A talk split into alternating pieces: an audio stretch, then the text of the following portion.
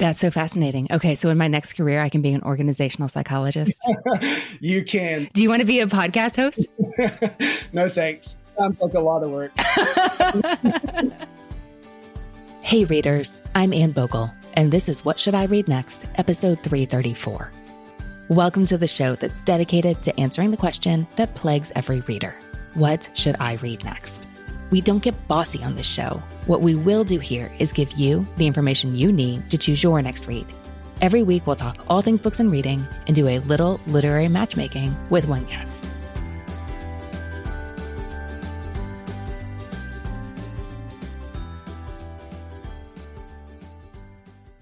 Readers, if you've been loving our 2022 summer reading guide and enjoy tuning into our podcast, our Modern Mrs. Darcy Book Club is the perfect space to explore next.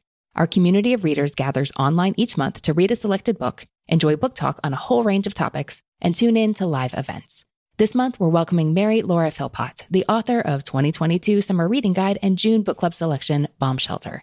Mary Laura was so fun to talk with back on episode 195 called Wanted Book Enthusiast at Large, and I can't wait to talk about her latest book with our book club community. This is the place where we are learning to read better together, and we'd love to welcome you to join us there. Our summer calendar is full of events, classes, member meetups, and all kinds of bookish fun. Learn more and join the club today at modernmrsdarcy.com slash club.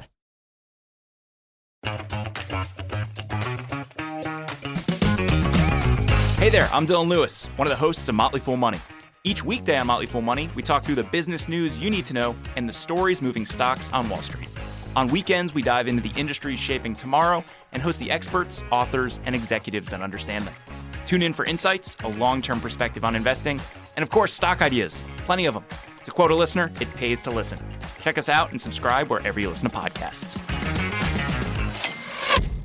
I'm Jane Perlez, longtime foreign correspondent and former Beijing bureau chief for the New York Times.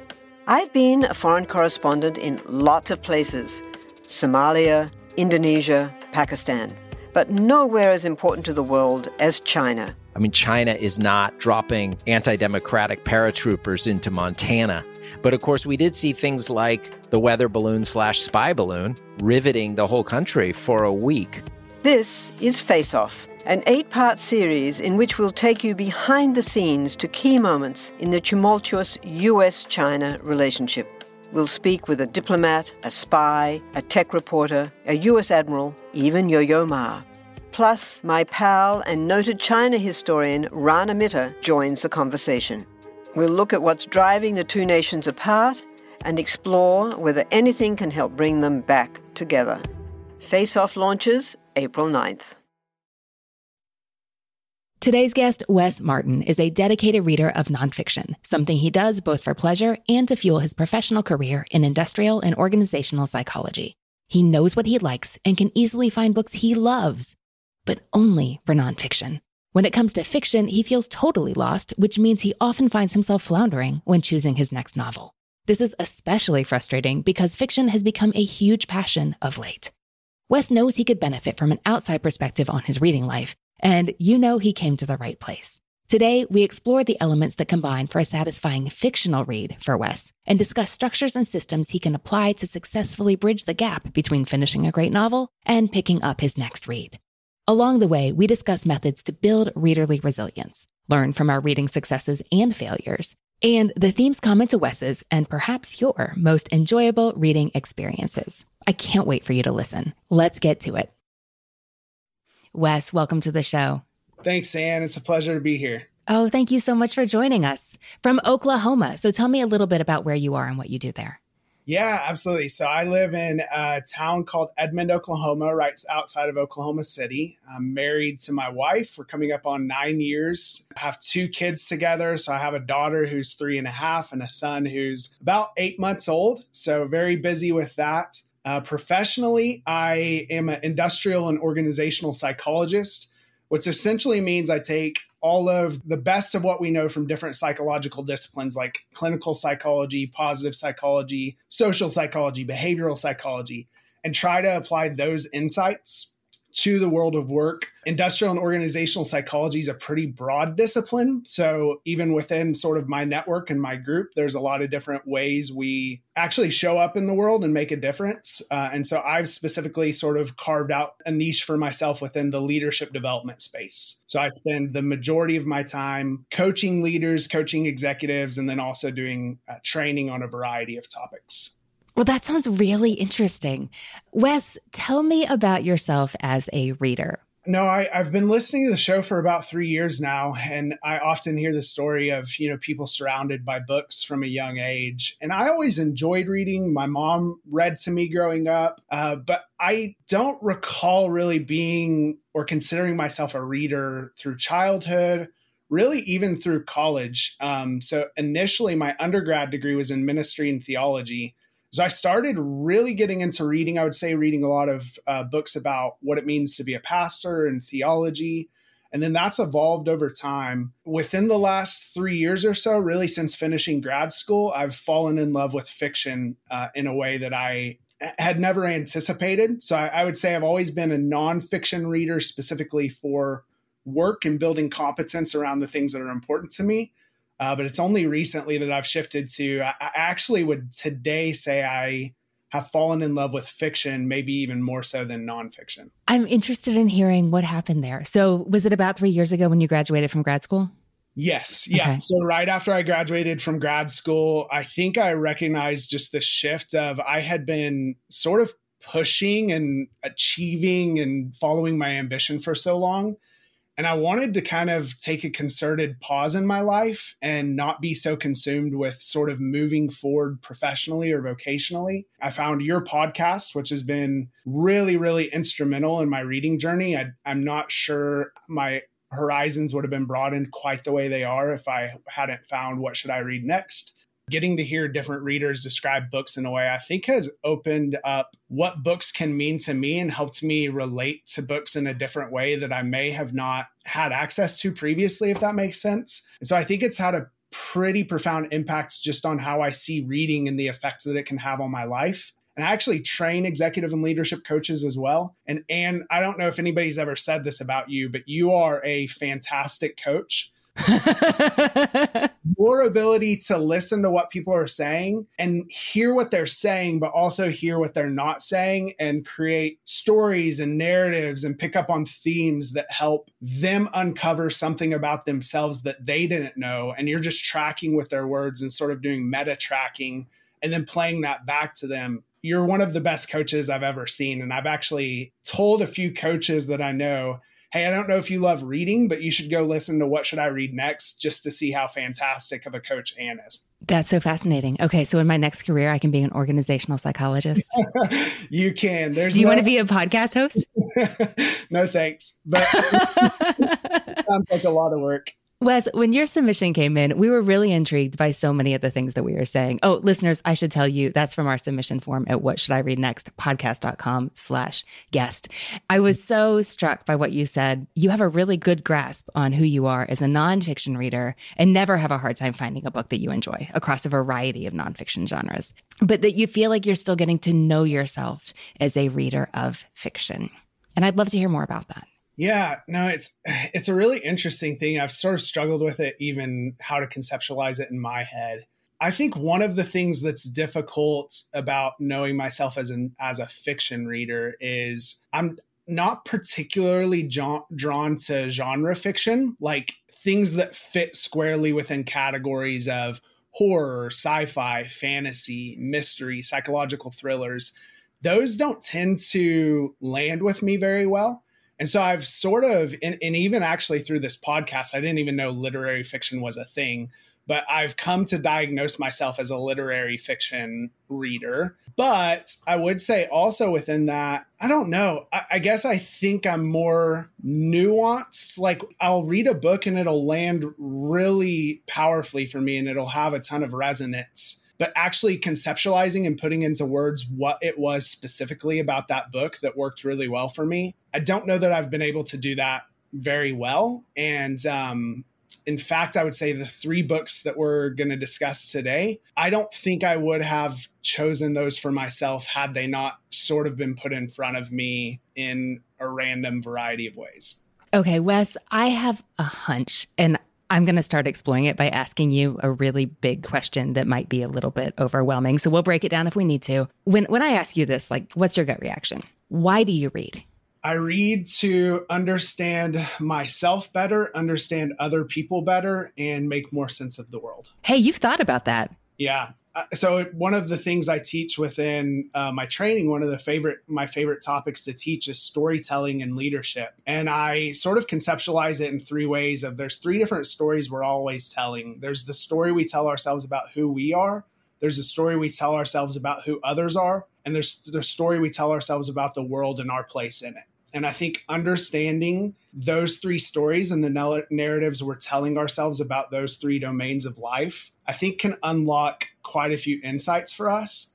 And I would say that resonates pretty strongly for me within my reading life as well. Okay, I think that's why you love literary fiction. I'm reminded of an episode we had not that long ago. It was 327 with Gary Robinall. It was called Brilliant Books That Ask Big Questions. And his particular love was different than yours, or at least different than what you suspect that you are, are going to enjoy, Wes. But he really loved the the kind of quiet sci-fi that gives the author room to explore deep and meaningful questions about who we are as humans and who others are and w- what what is the world and our place in it and what should it be he loved books that let him explore that and even though you have not in the past been drawn to that specific genre i am positing. Oh i just said positing. Is that because i'm talking to somebody with a phd you are also looking for books that really wrestle with those big questions like who who are we? And what what is what am I here for? And what is my place in the world? And what does it mean to be you know those big questions.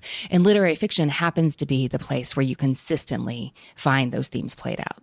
I think that's right. And I think I've heard that said about sci-fi and and fantasy as well just this idea of sort of you know, exploring these themes from a different world or a world detached from our own creates kind of the space for us to even understand our place in the world and what's going on here. And I I get that, and I've I've tried to find that within sci-fi. I would say a few times, but what I find is I, I don't feel like I actually need to travel to a different world or be in a different dimension or explore um, theoretical concepts. I think the world itself, the world as it plays out in front of me, is mysterious and fascinating and compelling enough that I, actually kind of want to go deeper into what's here and, and, play around with the, you know, the choices I would say that we're faced, uh, quote unquote, in real life versus in some sort of alternative reality or alternative timeline. I think, no promises, but I think we're going to stick to literary fiction today. And readers, I should just say that the, the boundaries of that specific genre are fuzzy. If you're thinking, but Anne, how precisely? Like, it's fine. We're just using this loose term because it's helpful. But we will stay within that realm today, I imagine. I, I will say, and I did mention that to Brenda the other day as well you know, literary fiction is compelling to me, but I think part of what's compelling about literary fiction is I don't know the writing or the rootedness in real life, but I also think the lines that are drawn between literary fiction and genre fiction, I think are arbitrary in some cases. And so, like Blake Crouch is an author that I love, that I probably would read anything he writes, and he would maybe be more classified as sci-fi, but I would sort of lump him in it into that literary fiction because I think he's very literary in his approach to writing and storytelling.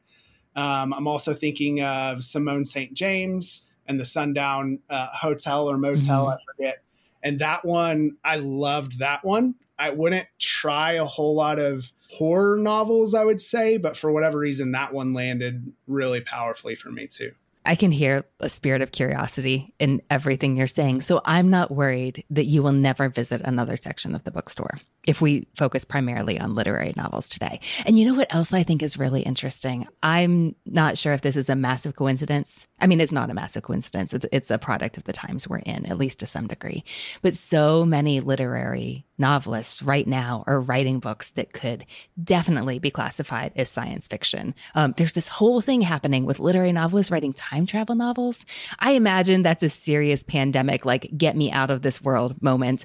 But even in that section of the bookstore, there's so much variety, which I think actually is why we're talking because there is so much variety, even though you know consistently that so many of the books that you really love are in this genre. It's a huge genre. And you said that you are still getting to know your taste better and can end up feeling lost sometimes because of that there are a lot of adjectives that I would use to describe my reading life. So if I were to sort of be in a book slump, which I find myself in more often these days, and I'm trying to get out of it, I may go to Google and then I even get stuck there of what do I even search? What do I even like?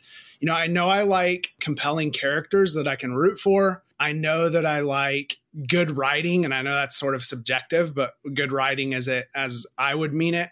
And I also know that I like novels that are hopeful. So if it's bleak, uh, if it's unredemptive, if there's nothing good that's coming from this story and it's just sort of one pain after the other, that book is not going to hold my attention. It's not going to work for me. Okay. I just crossed a title off my list. Okay.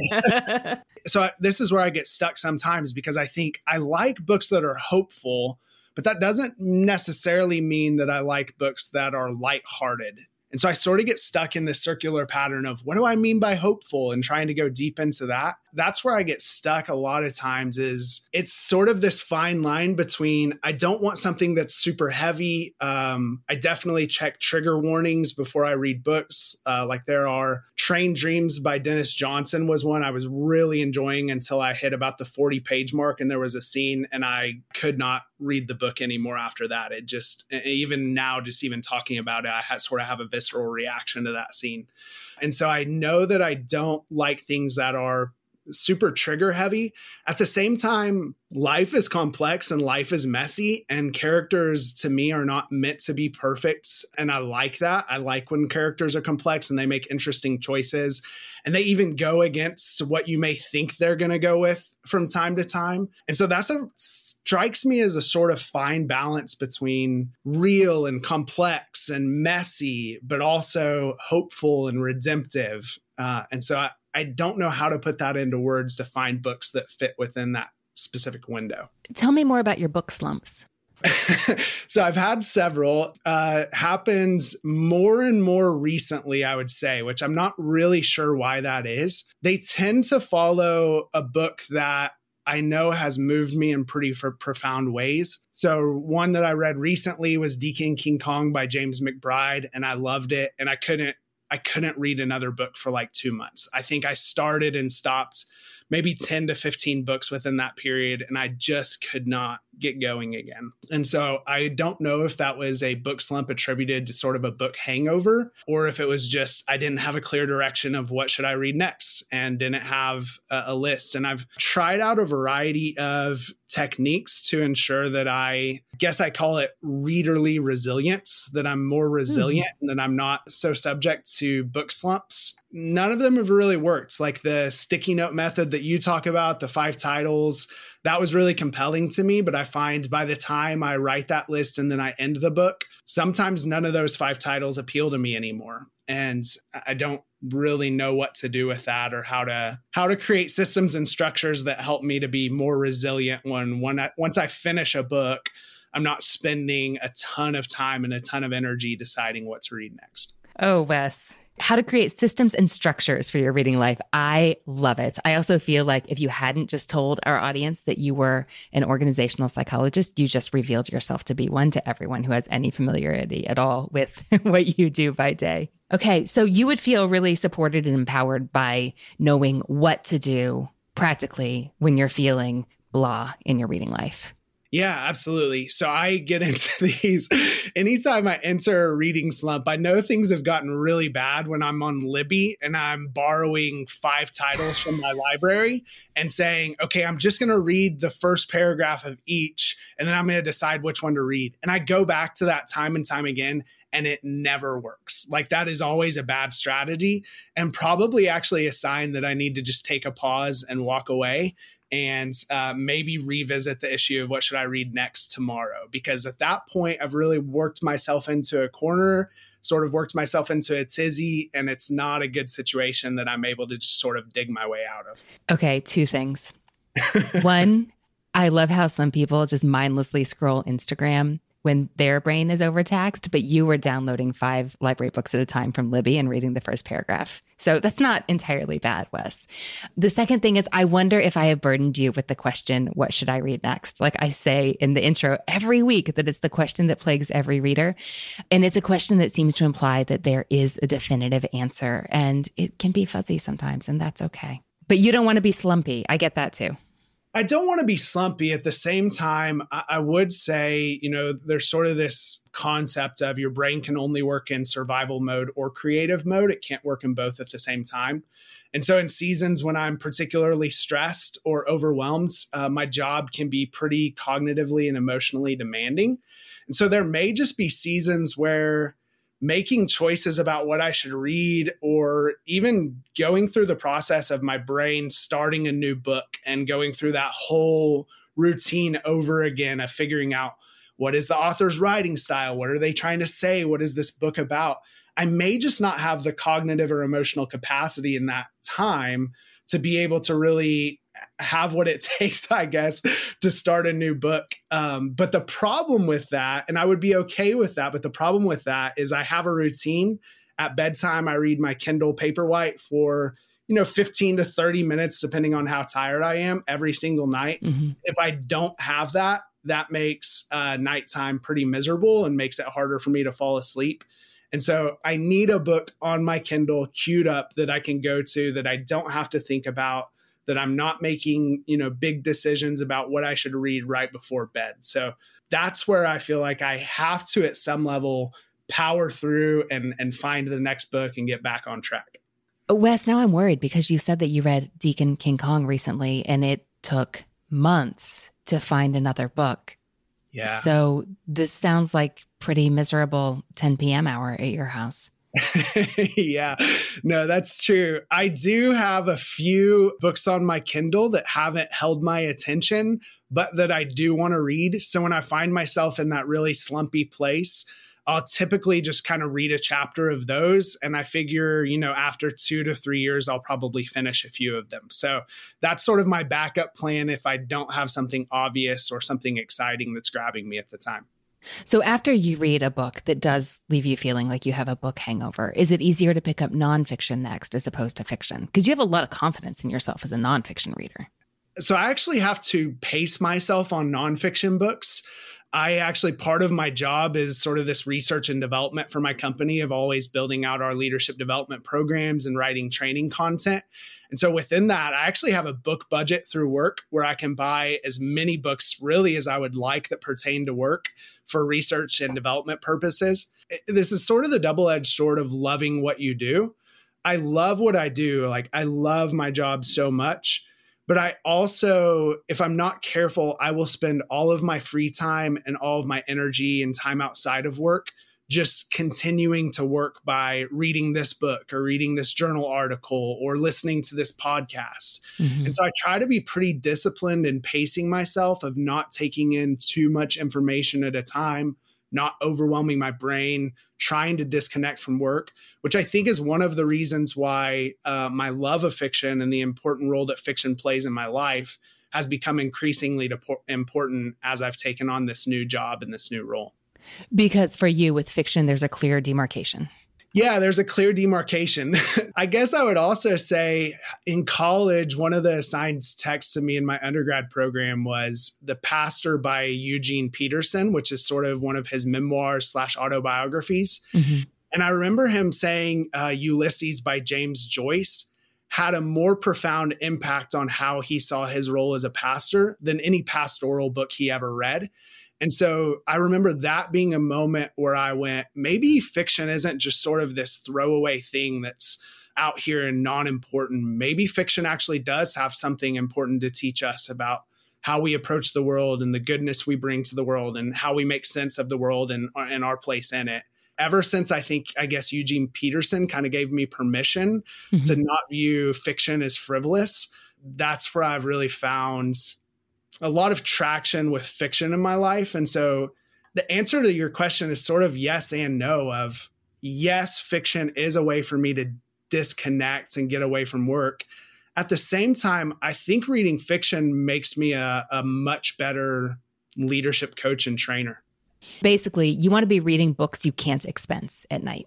Yeah, definitely. Okay. And I will say another important role that fiction plays in my life is, you know, in any helping profession when you're working with people, the job is never done, right? Like there's never never this arrival point for a, a leader or really any person navigating their life where they're done growing, they're done expanding, they're done achieving. And so my job doesn't get to tie up in a nice bow really ever because I'm working with people and I'm helping people and people are always evolving and systems are always growing and organizations are always changing and the landscape of work is changing rapidly as well.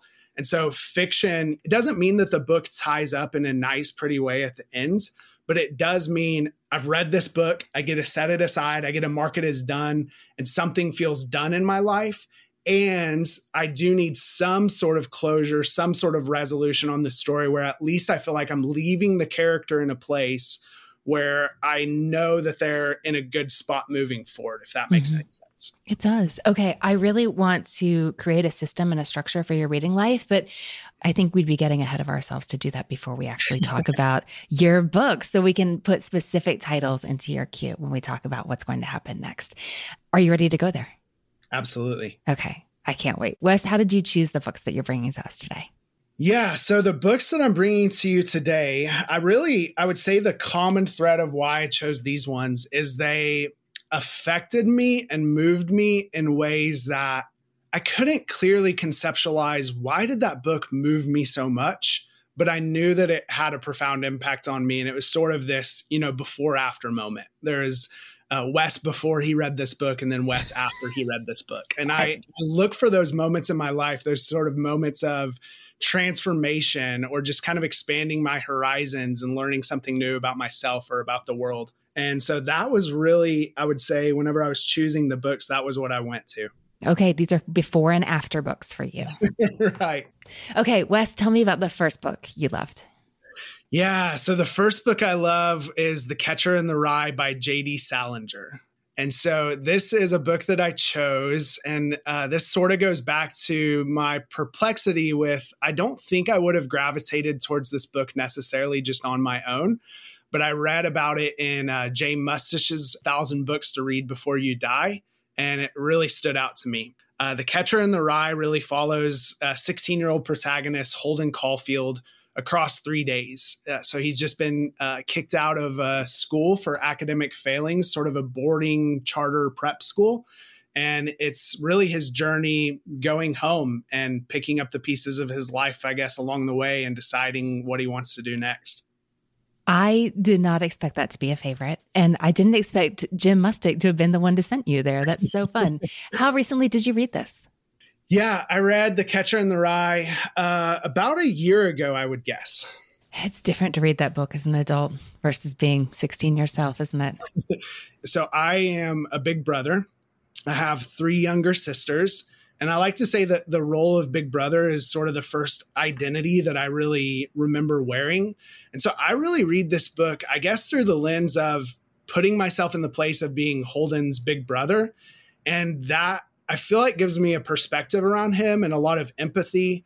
I think Salinger drops some hints in there, some pretty obvious hints along the way that Holden is actually a really gracious, loving guy. Like his relationship with his sister Phoebe is uh, really touching and really moving. And then how he mourns the loss of his brother and how he grieves that in, in a very imperfect way as a 16 year old that doesn't have people around him helping him and I think a lot of his frustration and the angst that people often describe is just him actually feeling really deeply and not knowing what to do with those feelings. What I'm really noticing is that you read this book a year ago, and it's clearly something that you wrestled through, not just when you were reading, but for a long while after. Yeah. And one other thing I would say about it as well is I think the writing is just super compelling for as sort of serious as the subjects of the book is, Holden is the narrator, and he's just really witty and really funny. And I feel like the way that JD Salinger writes is unlike anything I've read before or after, in the sense of it's intelligent, it's compassionate, it's wise, it's serious, but also really, really funny. Duly noted. Wes, tell me about another book you loved. Another book that I chose is Writers and Lovers by Lily King. So this book completely snuck up on me. I can't even remember why I picked it up, but I would say, sort of judging the book by its cover, just the cover alone is not something I ever would have picked up. Having uh, lovers in the titles would have sort of signaled to me that it was a romance novel, which is not something I'm typically uh, looking for in my reading life. And so on the surface, it doesn't make a lot of obvious sense why this book would work for me. At the heart of the story, there's sort of this love triangle. And I'm not the biggest fan of love triangles. I think that trope is used a lot and it just it doesn't ever do much for me. But I think what's so compelling about this is one Lily King's writing is just fantastic really, really good. It feels lyrical and prosaic without having a lot of wasted words, which I really appreciate sort of the blending of those styles. And then I also just really loved the protagonist, Casey. So Casey is at the time of the novel, she is 31. Uh, and I think when I read it, I was 31 as well. And being in your early 30s, there's not a lot of literary characters that are actually around your same age. And I think she's sort of in this place of life that I feel like a lot of people are wrestling with nowadays of this kind of quarter life crisis. So she's been in this in groups with other writers and other aspiring creatives who are wanting to write novels and dedicate their life to the arts. And then slowly along the way one after the other drops off. And she actually uses the words about one of her friends that he was the first to surrender and go to law school and I love how I love that Casey views giving up on your creative pursuits or giving up on your passion in life as sort of this act of surrender and not in a positive way, but in a very negative way. And she's holding on tight. So student loan debt is is racking up for her. She doesn't have much uh, left over. She says she can barely afford to eat cereal and noodles. So on the surface, she doesn't have a whole lot going for her, and she has a lot of problems that she needs to overcome. And I think a lot of people may approach that and say she's being irresponsible, right? She needs to grow up, she needs to leave the writing behind. But the way that Lily King treats her is not that at all. Lily King treats her as a very responsible, capable person who's wise. This book is also set in the backdrop of Casey's mom's death, which is sort of mysterious. And so, another reason I think that this book really resonated for me is Casey is sort of navigating life, also carrying around some level of grief from her mother's death. It's, I think at this time, just six months, uh, six months old. And so King is grabbing Casey right after she's lost her mom. And when I read this book, it was about four months after my wife and I lost her dad. So my father in law had just passed. And I feel like this book helped me make sense of my grief and helped me. I, I, don't know. I just empathized really strongly with Casey. Although on the surface, we've made very different choices in our life and have become very different people. There was just so much about her and so much about her story and her world and the world that she inhabits and the way that she sees the world and, and makes decisions and processes information that I just latched onto. And I don't know that I've connected with a character in a story as much as I've connected with Casey and Writers and Lovers. That's so interesting. I love how, even though on the surface you would think your all's lives don't resemble each other, that's not how it felt when you were reading her story. Yeah, absolutely. And I think one of my favorite things coming out of a book is that I feel like my empathy and compassion for others has expanded. So I would say this book totally did that for me. Probably the first novel I ever remember really loving was A Man Called Ove. And that novel, I think, expanded my capacity for empathy and compassion, as well as Eleanor Oliphant is Completely Fine. That was mm-hmm. another book that I left feeling like I don't know, my reservoir for compassion and for empathizing with the stories of others and not just accepting what's going on on the surface and not judging people just based on sort of their life circumstances, but also recognizing that there are things going on behind the scenes that you don't know. And Casey's a really interesting character as well because while she is very heavily entrenched in the grief of losing her mom, she also doesn't want anybody else in her life to know because she doesn't want to be the girl whose mom just died. And so Casey, in a sense, she doesn't even really let people into her story and what she's dealing with very well. Mm-hmm. I don't know. That's just that's just really eye opening for me. And I guess, yeah, empathy and compassion expanding, which I love it when a novel can have that effect on me. Wes, tell me about the third book that gave you that before and after sense. Yeah. So the third book that I chose is There There by Tommy Orange. And uh, this book is one that had been on my radar. I- would seen it circling around Goodreads and heard people talking about it. It was on a, a bunch of book lists. But I was slow and I don't think I would have picked it up. But my sister, who was living in New Mexico at the time, found it at a little free library and she read it and she loved it and she passed it along to me. And within the first chapter, I knew that it was unlike anything I had ever read before. Being from Oklahoma, Native American culture and heritage is very important. And I, in fact, Tommy Orange is even a member of the Cheyenne and Arapaho tribes of Oklahoma, even though I believe he lives in uh, California. And so that really connected with me really strongly there.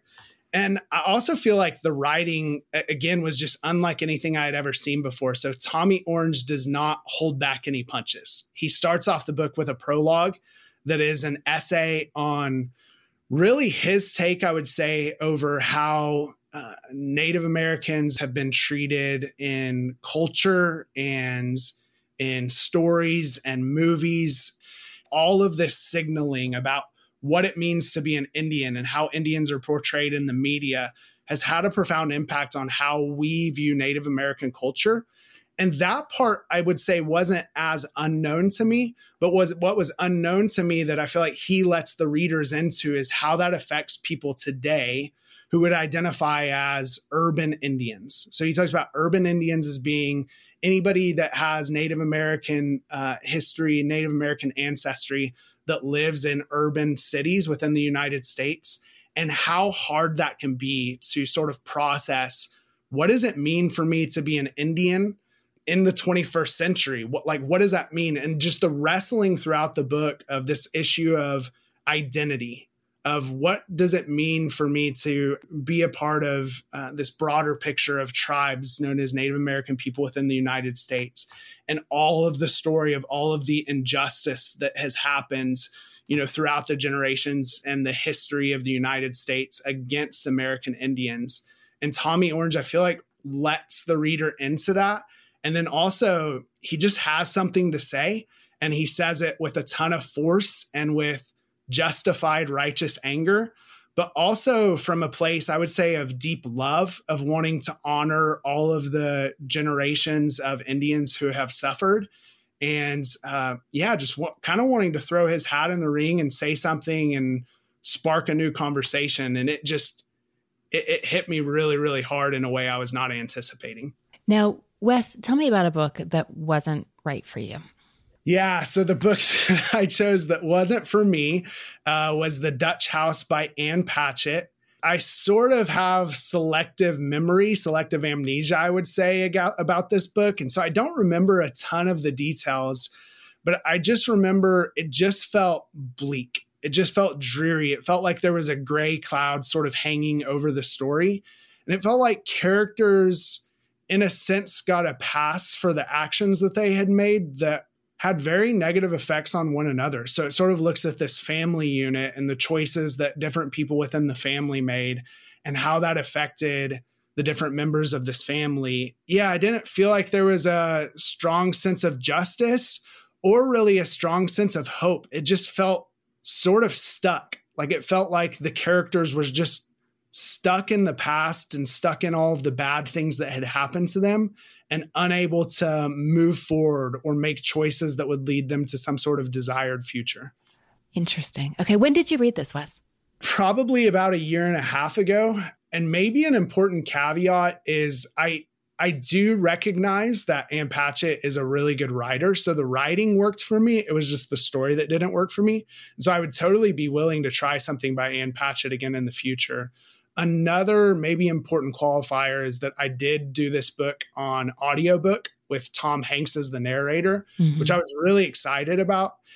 But in retrospect, I wonder if Tom Hanks, you know, and, and sort of growing up as a child in the 90s and thinking of Tom Hanks as Buzz Lightyear, if that maybe took me out of the story.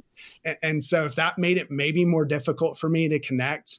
But the reason I chose this as the book that I didn't like is because looking back on it, it feels like there are a lot of things there that should have worked for me besides what I've already said, it's sort of a mystery of why did why did this not land for me very well? Yeah, that's what I was wondering too, because I'm thinking the same thing. Like it it does seem that this book has a lot of elements that resonate with you. Also, I, my brain is going, but but what about? But what about? But what? But we can't talk about those things. I'm also struck by the fact that this is bleak, but the book you just talked about immediately before this was Tommy Orange, which I don't know is bleak exactly, but I remember that just being so impeccably crafted and so devastating. Maybe the difference between the two is there, there, I felt like was going somewhere. Like I felt like Tommy Orange definitively had something to say. And in the Dutch house, it sort of felt like we were just running in circles over and over without actually going anywhere or making any progress or watching you know characters it does span uh, a good length mm-hmm. of time but it feels like even as time's moving on characters are not moving on or growing so maybe it's it's not as much practical progression but maybe the emotional arc of the story it didn't feel like it moved anywhere emotionally Okay, treading carefully here because spoilers. It may be fair to say that The Dutch House is actually a story about an inability to move on from hurts in your past. And that's not something you want to read about. Okay, that's my theory. That's my hypothesis. How does it sound? Yeah, no, that sounds really good. So I would say the two descriptors that I would say I consistently use to describe books that really did not work for me would be bleak and unredemptive. And so I need some sort of redemption arc. Like I need some sort of hope that the characters are going to land in a place at the end of the book that is it doesn't have to be drastically better but s- slightly better than where they started the story wes what have you been reading lately uh, i just recently on a whim from one of my local bookstores picked up crossroads by jonathan franzen uh-huh. and i'm about 200 pages in uh, one of the things i am trying to do more and more is is be open to reading novels that are longer without putting pressure on myself to finish it within a certain amount of time. Like just be with the story and take the time that the story deserves. And so it's one that I've been reading now for about 2 months, which is a really long time for me to stick with one story, and I'm still only about half of the way in but every time I pick it up, I just want to read more. I mean, I, I, really feel drawn to the story and excited by it and excited by the characters in a way that I did not anticipate. That sounds interesting. What else? Uh, How to Change by Katie Milkman. So, Katie is a, a PhD and she's a professor at the Wharton School of Business at the University of Pennsylvania. And How to Change is all about really looking at what does the research say about how we can make lasting change in our lives um, changes to ourselves changes to our organizations changes to our systems and katie is just a tremendous thinker in this field and looking at again systems and structures and how that influences behavior and how people act with the uh, understanding that behavior informs identity. There's sort of this feedback loop between the choices we make communicate something to ourselves about who we are. And there's sort of this uh, reciprocity between the decisions we make and the behaviors we interact and who we're becoming and the identity that we're taking on. And uh, Katie just is is a phenomenal thought leader in this area, and I really loved that book. Okay, Wes, we're going to talk about what you may enjoy reading next. But first, I want to talk a little bit about systems and structures in your reading life. I feel like I should leave the actual plan to the organizational psychologist, but I am interested in the gap between the priority TBR that you mentioned keeping and readers. We're talking about five book titles on a post it that you think you probably want to read in the near future so that you have a smaller TBR than all your titles, but just an easier decision. You've already narrowed down the books in advance. And you mentioned sitting down at Google and not being sure what to search for when you're looking for your next read. Is do you have a system for a middle ground in your reading life right now? No, I really don't. I have a Goodreads TBR, mm-hmm. But I often find myself revisiting that, you know, about every six months and probably eliminating more books off of that list than what I read. I do think it's important to say this. I think in describing how I approach books, common pattern in my life is overthinking things and making things harder than they are. So somebody needs to write a book called Don't Overthink It. That's a great and, idea. Uh, yeah, then I would be, then I uh, would be better about this. But that's, uh, you know, my mom even has kind of consistently throughout my life told me that Wes, you know, your your main problem is you just think too much. it is interesting. So, as a coach, uh, oftentimes I get to work with people and the things that are strengths about us, right? The things that serve us really well, the patterns of behavior that serve us really well in certain aspects of our life actually inhibit us and keep us from experiencing joy and fulfillment in other areas of life. And so for me, it's this dichotomy of yes, but overthinking things or being overly analytical or pro- applying critical thinking to various things within my life. It has served me really, really well in a bunch of areas of my life. I, I actually don't know that it does serve me very well in my reading life. I mentioned 1,000 books to read before you die earlier. Mm-hmm. I remember James at the end, he says, read it whim, read it whim. And I just thought, you know, that's a that's a good challenge for me to take and a good one for me to heed. I would also say, and like just looking at practically, so if we're talking about systems and structures, the current systems and structures in my life is I have a three and a half year old daughter and uh, almost eight month old son. And so my free time and my uh, energy is both of those are smaller than they ever have been in my life. And so I guess I feel more pressure to get my reading decisions right the first time Ooh. because I don't I don't want to get 50 pages in because really I would say going through the process of starting a new book, that actually is sort of hard for me. So I, I would say I, re- I read the last half of books very, very quickly, mm-hmm. but the first half of books take me a little bit of time. Like there's a, there's definitely a journey of, I feel like the first half I'm, I'm pedaling uphill and it requires a lot of energy for me to really get into the book. And so when my time and energy are both really low, I don't want to spend a lot of time finding just the right book. I would just like to say it's not just you. In fact, our What Should I Read Next alum, Lamar Giles, who writes books in addition to enjoying reading them, was just saying on Twitter, friends, you should follow him there.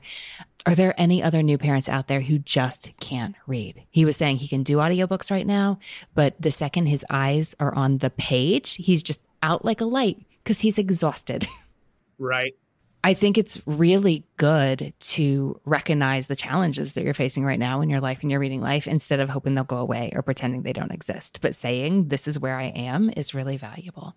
And also, I really hear what you're saying about how your biggest strengths can also be your biggest weaknesses. Like I learned in writing Don't Overthink It that intellectual curiosity that I have in abundance just leads me terrible places when left unchecked. Like you just get nothing done because because because what you do is you Google how to change by Katie Milkman and you think that sounds interesting. I could use that. I need to know this information.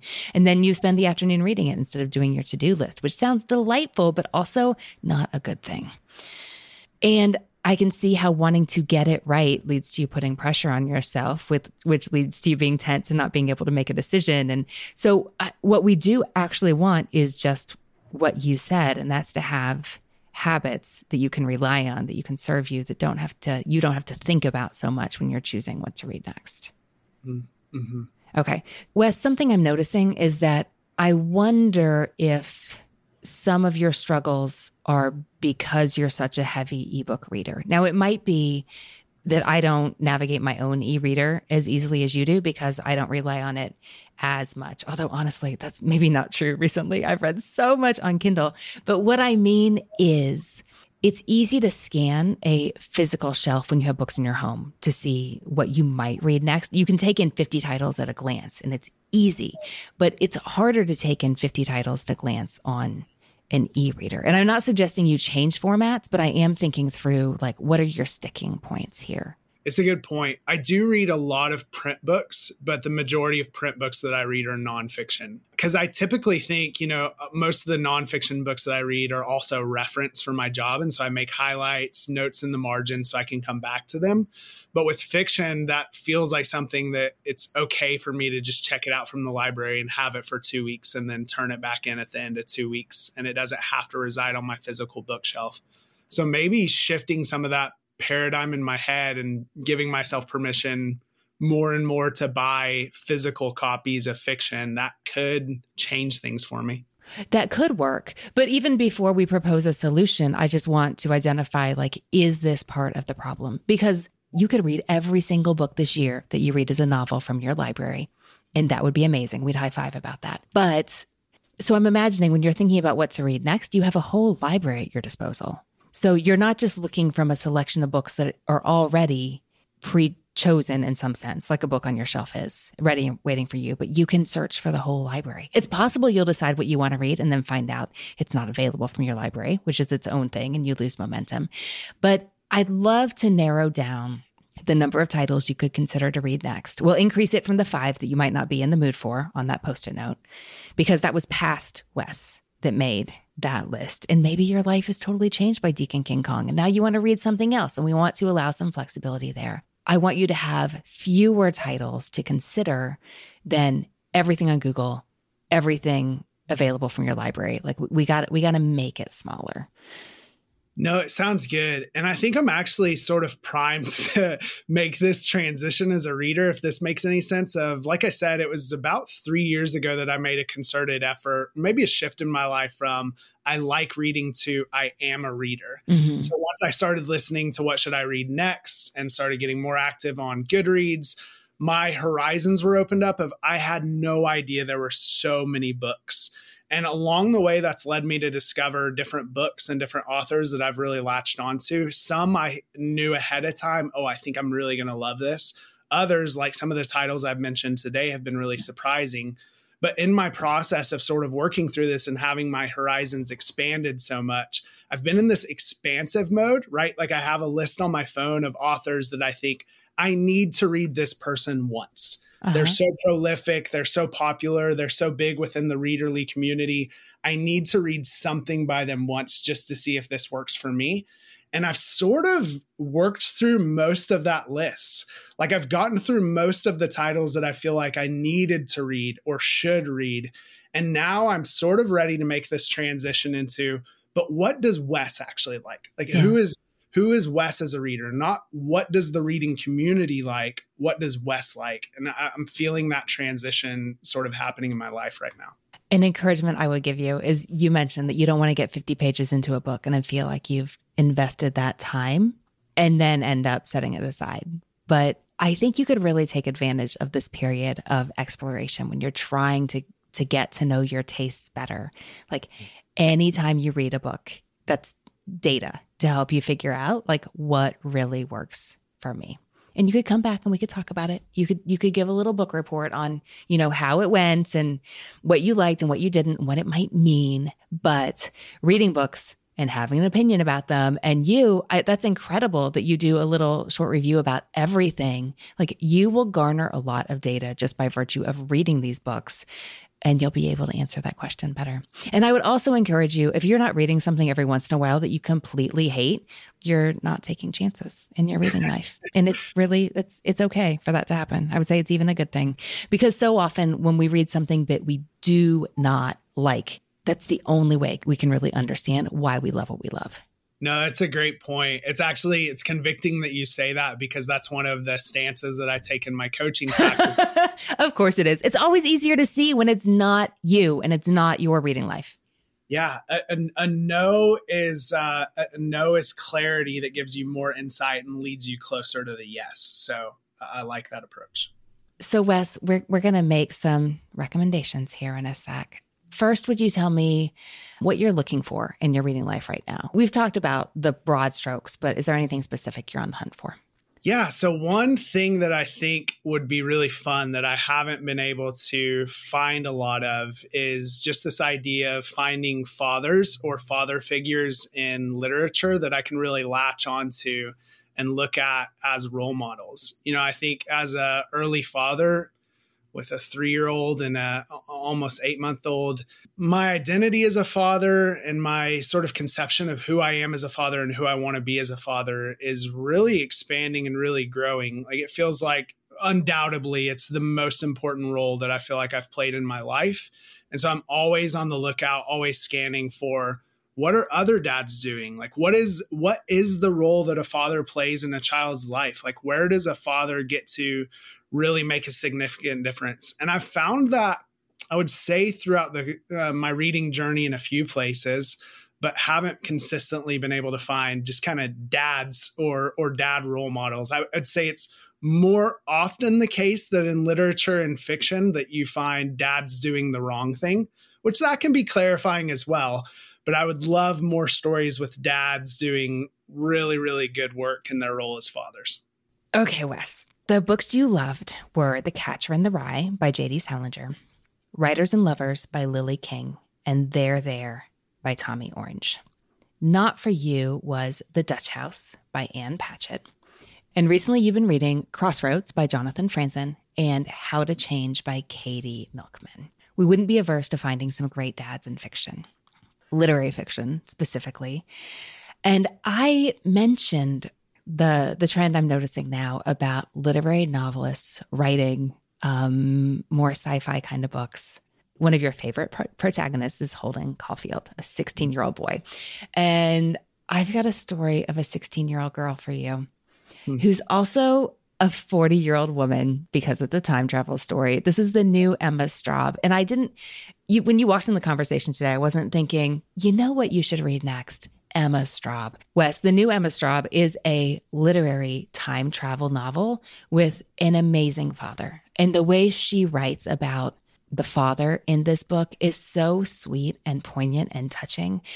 It follows her name is Alice because of course her name is Alice. There's many Alices in books of this sort, you know. Thank you Lewis Carroll. But she is having a crisis of sorts as well. You mentioned that you really enjoyed reading books that featured a protagonist like on the cusp of the next chapter of their life, like in Writers and Lovers, having to reevaluate everything. And that is the case with this protagonist because at the beginning of the book, Alice is not a 16-year-old girl. She is a 40-year-old woman who is not unhappy but she tells you that she's not truly happy either because she just kind of drifted along and grown where life has taken her. But a sincere and steady source of joy in her life is her 70 year old father. Alice's father is in the hospital and he's not doing well, and she loves him more than anything.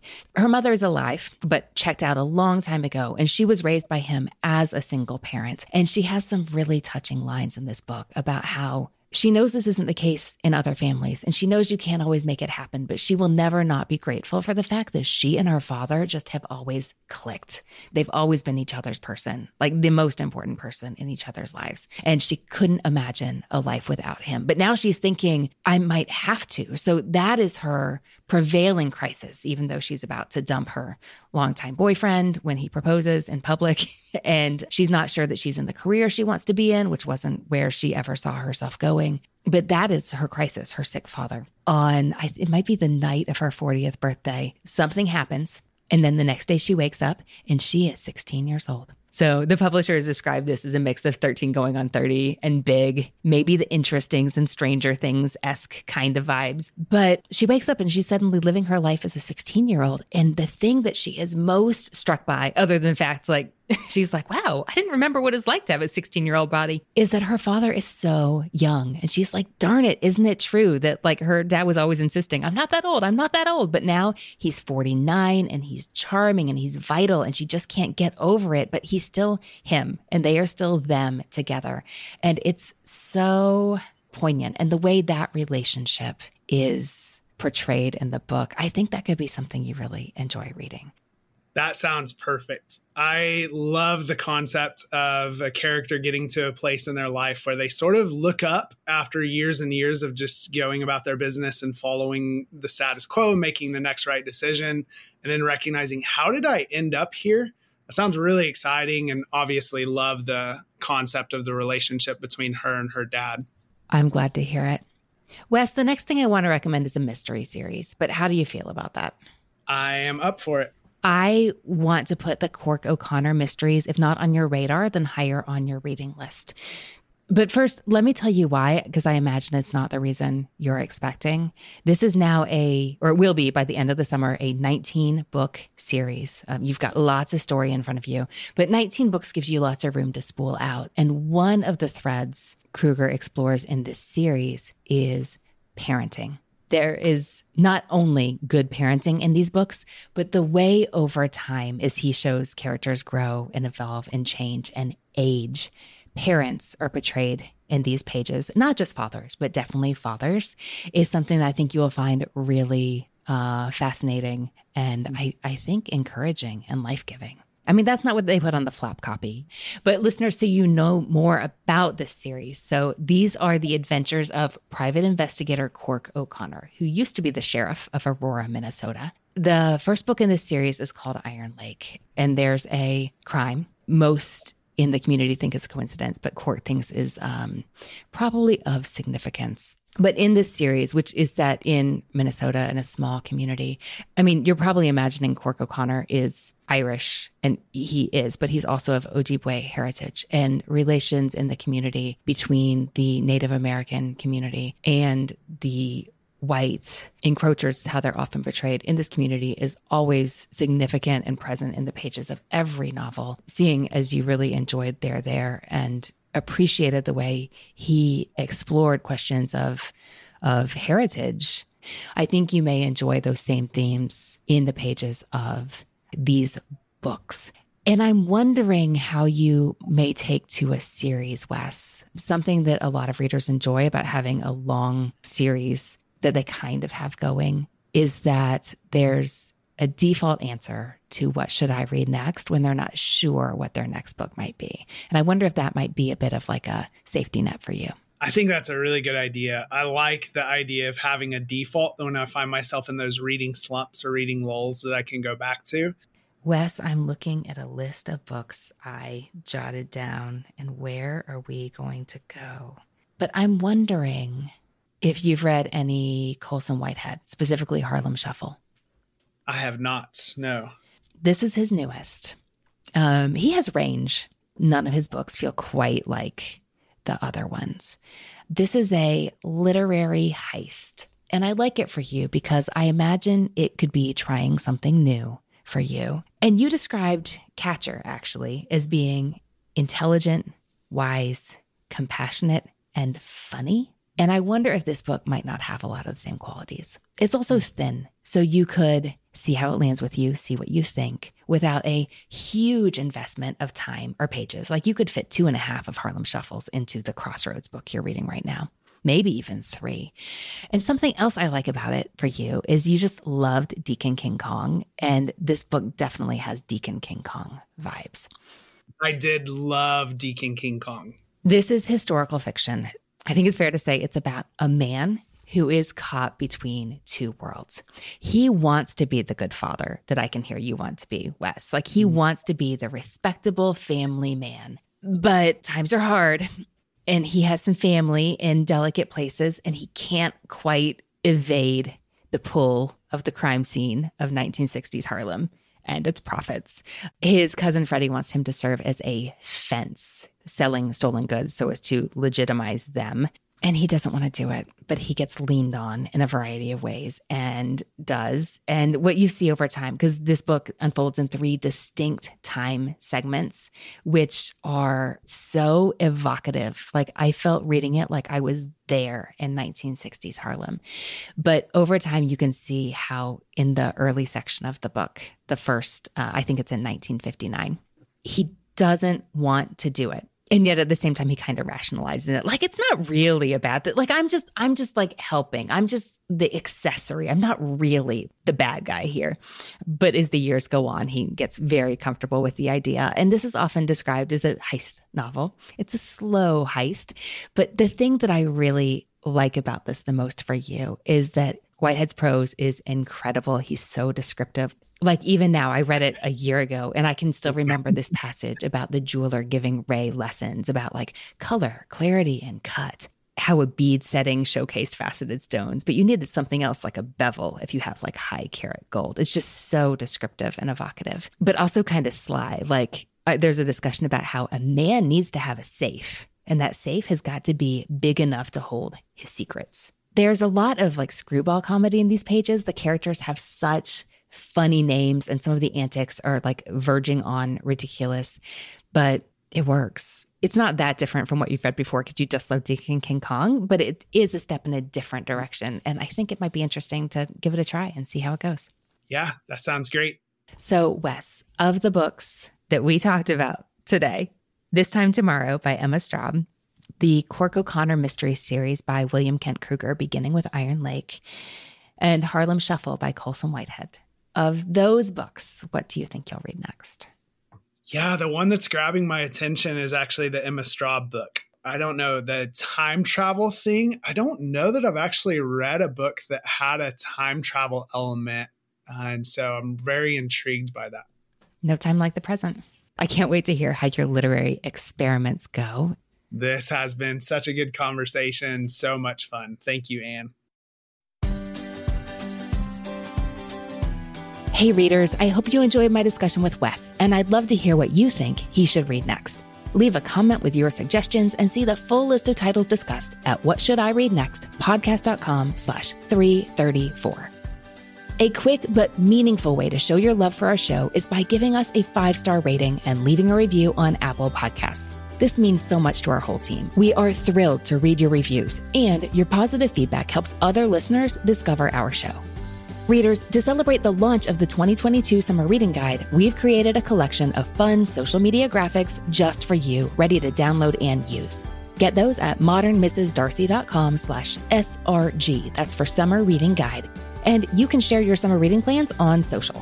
Tag us if you want so we can see your posts. We are at What Should I Read Next? Thanks in advance for spreading the book love. The best way to stay in the loop of all our podcast happenings is through our free weekly newsletter. Sign up today at What Should I Read Next? podcast.com slash newsletter. Follow along in Apple Podcasts, Spotify, Overcast, wherever you get your podcasts. Tune in next week when I'll be talking with an international reader with an appetite for overlooked titles. Thanks to the people who make this show happen. What Should I Read Next is produced by Brenna Frederick with sound design by Kellen Pekacek. Readers, that's it for this episode. Thanks so much for listening. And as writer Maria Rilke said, ah, how good it is to be among people who are reading. Happy reading, everyone.